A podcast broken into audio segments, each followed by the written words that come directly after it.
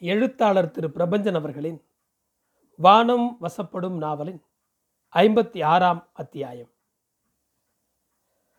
மதாம் Jean தூப்ளெக்ஸ் தூப்ளெக்ஸ் துறையை கல்யாணம் பண்ணி கொள்கிறது முன்னாடி முசே வேன்சான் என்பானுடைய பெண்ஜாதியாய் இருந்து கொண்டு மேற்படி முதல் புருஷனுக்கு பன்னிரண்டு பிள்ளைகள் தான் பெற்றார் அதன் பிறகே துய்பிளக்ஸுக்கு ஒரு பிள்ளை பிறந்து அதுவும் கர்த்தருடைய விருப்பத்தின்படி அவரிடமே சென்று சேர்ந்தது.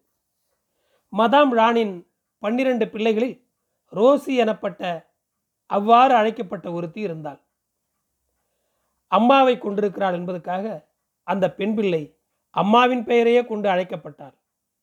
கல்யாணத்துக்கு முந்தி அவள் மத்மசேய் ரோஸ் என்று விடைக்கப்பட்டாள். முசே போர்னவால் என்கிறவனுக்கு அவளை கல்யாணம் பண்ணி கொடுத்திருந்தது.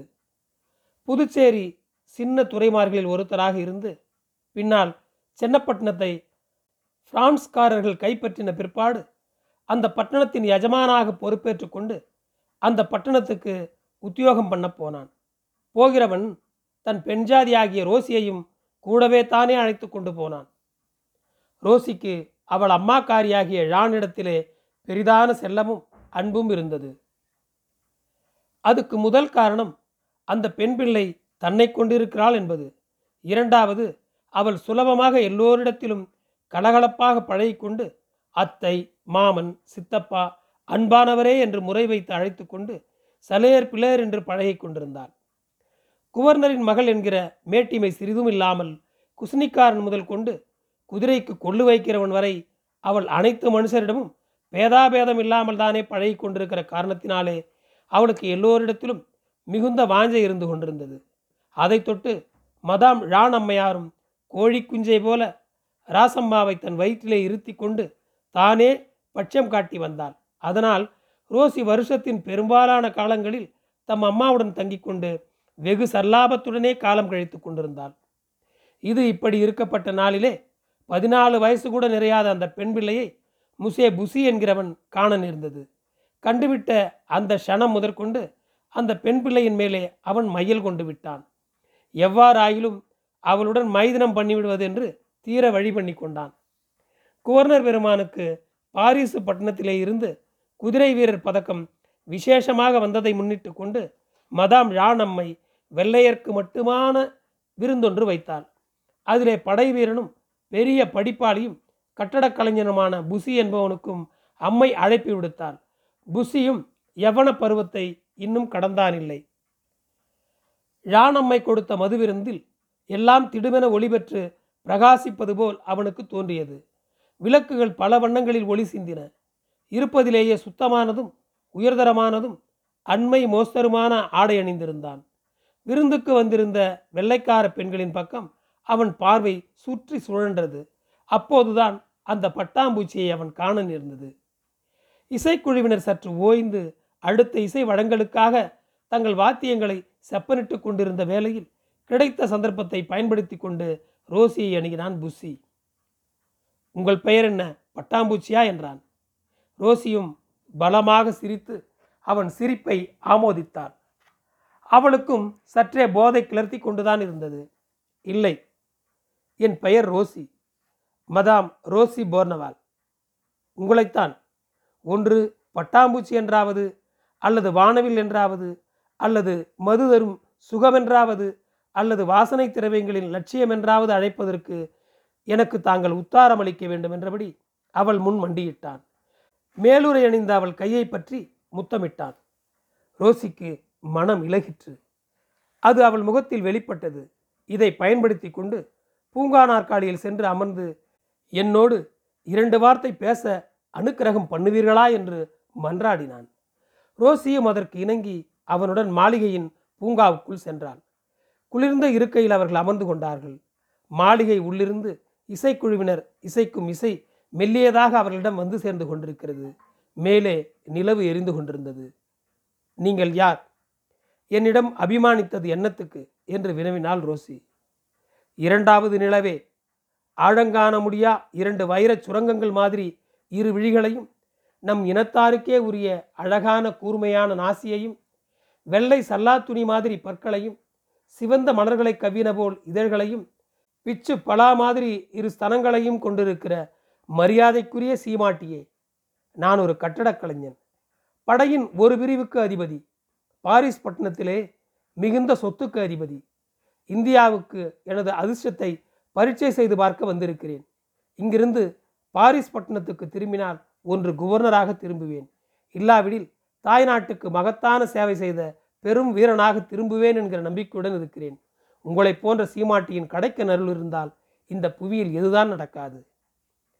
புசி தன் கழுத்தில் இருந்த விலை உயர்ந்த தங்கமும் வைரமும் இழைத்து செய்த சங்கிலியை எடுத்து அவள் காலடியில் குனிந்து இதை இந்த ஏழையின் மிகச்சிறிய அன்பளிப்பாக ஏற்றுக்கொண்டு என்னை கௌரவியுங்கள் என்று மன்றாடும் குரலில் சொன்னான். ரோசி மேலும் நெகிழ்ந்து போனாள். அதை எடுத்து தன் கழுத்தில் அணிந்து கொண்டு மெர்சி என்றாள். பொக்கோ மெர்சி என்றால் மீண்டும் ஆஹா நான் எவ்வளவு பெரிய மூடன்? ஏன்? இந்த ஆபரணத்தை உரிய இடத்தில் சேர்ப்பிக்க தெரியாமல் கழுதையின் கழுத்தில் நகை போட்டார் போல என் கழுத்தில் இத்தனை காலமும் இதை போட்டுக்கொண்டு திரிந்தேனே. என்ன வெட்கக்கேடு? தாங்கள் ஒரு கணவான். தங்களை தாங்களே அத்தனை தூரம் தாழ்த்தி கொள்ள வேண்டாம் என்று பதில் உத்தாரம் உரைத்தாள் ரோசி. மதாம் போர்னவால் தாங்கள் என்னை கணவான் என்றது சத்தியம்தானா? முக்காலும் சத்தியம். அங்கனமாகில் தங்கள் இதழ்களில் ஒரு முத்தமிட்டு கொள்ள என்னை அனுமதிப்பீர்களா? ரோசி முதலில் கொஞ்சம் தயங்கினாள். அப்புறம் அனுமதித்தால் அவர்கள் கட்டி முத்தமிட்டு கொண்டார்கள். புஸ்ஸி அதற்கு பிறகு தினே தினே ரோசிக்கு ஏதேனும் ஒரு பரிசை தன் பரிசாரகனான செட்ரியோவிடம் கொடுத்து அனுப்பத் தொடங்கினான். ஒரு நாள் கொண்டை ஊசி பொன்னால் ஆனது ஒரு நாள் கைவளை ஒரு நாள் மோதிரம். ஒரு நாள் ரோசி அணிந்து கொள்ள பாரிசு பட்டணத்து யுவதிகள் அணிந்து கொள்ளும் உள்ளாடை என்று பரிசுகள் நீண்டு கொண்டே சென்றன.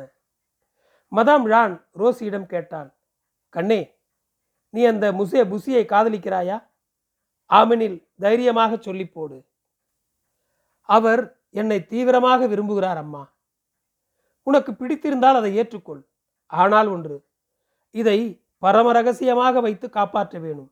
உன் புருஷனுக்கு இது தெரிந்துவிடக்கூடாது அப்புறம் எக்காரணம் கொண்டும் புஷியுடைய பிள்ளையை ஏற்றுக்கொள்ளாதே. எதிர்காலத்தில் அதுவே மிகுந்த சிக்கலுக்கு வழிவகுத்துவிடும். ரோசி தலை கவிழ்ந்து நாணத்துடன் அமர்ந்திருந்தாள். ழான் தொடர்ந்து சொன்னாள் எனக்கும் தூய்பிளக்ஸுக்கும் உன் அப்பா இருக்கிற போதே சிநேகம் இருந்தது. எனினும் ஊருக்கு அது தெரிந்திருந்தாலும் உன் அப்பா அதை நம்பாமலே இருக்கும்படிக்கு அதை வெகு ரகசியமாக வைத்துக் கொண்டிருந்தேன். இந்த ஊரில் நாட்டு மருத்துவ வழக்கப்படி பல மருந்துகளை புசித்து கற்பத்தை களைத்துக் கொள்கிறார்கள். வேணுமென்றால் நீயும் பரீட்சை செய்து பார்த்து கொள்ளலாம் கண்ணே. போம்மா எனக்கு வெட்கம் பிடுங்கி தின்கிறதே. அதெப்படி? வைனும் பழசாய் இருக்க வேணும் போதையும் மெலிசாய் இருக்க வேணும் என்றால் எப்படி? அம்மாவும் பெண்ணும் சேர்ந்து சிரித்தார்கள். ரோசி என் உயிருக்குள் உயிரானவளே என் மனத்தடாகத்தில் அலையாகவும் விழிக்கு வெளிச்சமாகவும் என் முயற்சிக்கு பலமாகவும் என் சுவாசத்துக்கு காற்றாகவும் இருக்கப்பட்டவளே. உன்னோடு சேர்ந்து சல்லாபம் செய்து மைதுனம் பண்ண என் மனம் மிகவும் அபேட்சிக்கிறது. இன்றே அது நடைபெற வேணும். அல்லாது போனால் நாளையோ நாளை மறுநாளே என் பிராணனை நான் விட்டுவிட வேண்டி வரும். இதை கண்டவுடன் கணமும் தாமதிக்காமல் என் மாளிகை தோட்ட வீட்டுக்கு வந்து சேர்வாயாக என்று ஒரு லிகிதம் எழுதி அதை ரோசிக்கு அனுப்பி வைத்தான் புஸ்ஸி கடிதத்தை படித்த ரோசி மிகவும் கலங்கி போனாள். அம்மாவை தேடிப் போனாள். ராணம்மை குவர்னருடன் சவாரி போயிருந்தாள். அதை ஒரு உரையிலிட்டு அம்மா திரும்பினதும் அவளிடம் கொடுக்கும்படி தாதியிடம் சொல்லிவிட்டு ரோசி பல்லக்கிலேறி புஸ்ஸியின் தோட்ட வீட்டுக்கு சென்றாள். ரோசி சென்ற கொஞ்ச நேரத்துக்கெல்லாம் முசே போர்னவால் வந்து சேர்ந்தான். அவனை தாதிதான் வரவேற்றாள். மதாம் எங்கே? குவர்னர் மதாம் குவர்னருடன் சவாரி போயிருக்கிறார்கள். என் மதாம் எங்கே? தெரியாது. வேலைக்கார நாயே உண்மையை சொல்லு. இது என்ன குவர்னர் மாளிகையா? அல்லது வேசை விடுதியா? எனக்கோ என் அம்மாவுக்கோ மதாம் ரோசி ஏதேனும் செய்தி சொல்லி வைத்திருக்கிறாளா? இது என்ன தெரியுமா? வாள் உன் கழுத்தை பழம் வெட்டுவது போல இதை கொண்டு இந்த கணம் சீவி போடுவேன். போர்னவால் தம் கத்தியை உருவி காட்டினான். தாதி பயந்து போனாள். குவர்னர் துரை மதாமுக்கு சின்னம்மா செய்தி வைத்துவிட்டு சென்றிருக்கிறார்கள். அதை இப்படி கொடு. அந்த செய்தி நெருக்கை கையில் வாங்கி உரையை கிழித்து படித்தான்.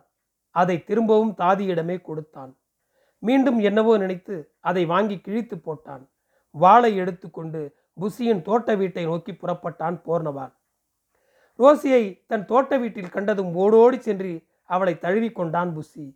அவளை அறைக்குள் அழைத்துச் சென்றான். அவளை கட்டிலில் அமர வைத்தான். கதவை உள்புறம் சாத்தி கொண்டான். நாலு நாழிகைகளுக்கு பிறகு அவர்கள் உடுத்தி கொண்டு கதவை திறந்து கொண்டு வெளியே வந்தார்கள். வெளியே போர்னவால் மிக அமைதியாக காத்திருந்தான். புஸ்ஸியும் ரோசியும் திகைத்து போனார்கள். போர்னவால் மிக அமைதியாக சொன்னான் முசிய புசி நான் மூன்று நாழிகைக்கு முன்னமே இங்கு வந்துவிட்டேன். உங்களை தொந்தரைப்படுத்துவது அநாகரிகம் என்பதால் காத்திருந்தேன். நல்லது. ரோசி யாருக்கு உரியவள் என்பதை நம் குல வழக்கப்படி வாளால் தீர்த்து கொள்வோமே. நான் இப்போதே அதுக்கு தயார். ஆனாலும் நீர் களைத்து போயிருப்பீர். நாளைக்கு சண்டை போட தயாரா? புஸ்ஸி சற்று யோசித்தான். வேண்டாம். உங்களுக்கு என் நன்றி. உங்கள் பெருந்தன்மைக்கு தலை வணங்குகிறேன். ரோசி யாருக்கு சொந்தம் என்பதை கத்தியால் தான் தீர்மானிக்க வேண்டுமா? நம் குலதர்மம் அதுதானே. அல்லாவிடில் அது எனக்கு பெரிய அவமானமா என்றோ அமையும். நல்லது. நாளை வரை அதற்கு தள்ளி போட வேண்டும். என்னால் இரவு உறங்க முடியாது உண்ணவும் முடியாது. இப்போதே இதை தீர்த்து கொள்வோம். நாம் கொஞ்சம் ஒயின் அருந்தி கொள்ளலாம் தானே? ரோசி அறைக்குள் சென்று இரண்டு கிண்ணங்களில் ஒயின் கொண்டு வந்தாள். இரு வீரர்களும் அதை அருந்தினார்கள்.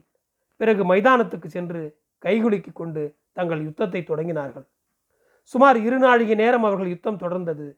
முடிவில் போர்னவால் கையில் காயம்பட்டு வீழ்ந்தான். புஸ்ஸிக்கு தொடையில் கத்திப்பட்டு ரத்தம் கொட்டிற்று. அவனும் தடுமாறிக்கொண்டு வீழ்ந்தான். குவர்னர் துறை தீர்ப்பு வேறு மாதிரியாக இருந்தது. ரோசி தன் கணவனுடன் தரங்கம்பாடிக்கு சென்று வசிப்பதென்றும் புஸ்ஸி புதுச்சேரியை விட்டு எங்கும் அகலக்கூடாது என்றும் உத்தாரம் செய்தார்கள். போர்னவால் தன் பெண்ஜாதியை அழைத்து கொண்டு தரங்கம்பாடிக்கு சென்றான். சென்ற நாள் தொட்டு ரோசி ஒரு பருக்கை உணவும் ஒரு துண்டு ரொட்டியும் அருந்தாமல் ஒரு மிடரு தண்ணீரும் குடியாமல் பித்து பிடித்தார் போல் இருந்து சில நாள்களில் மறித்து போனாள். நன்றி தொடரும்.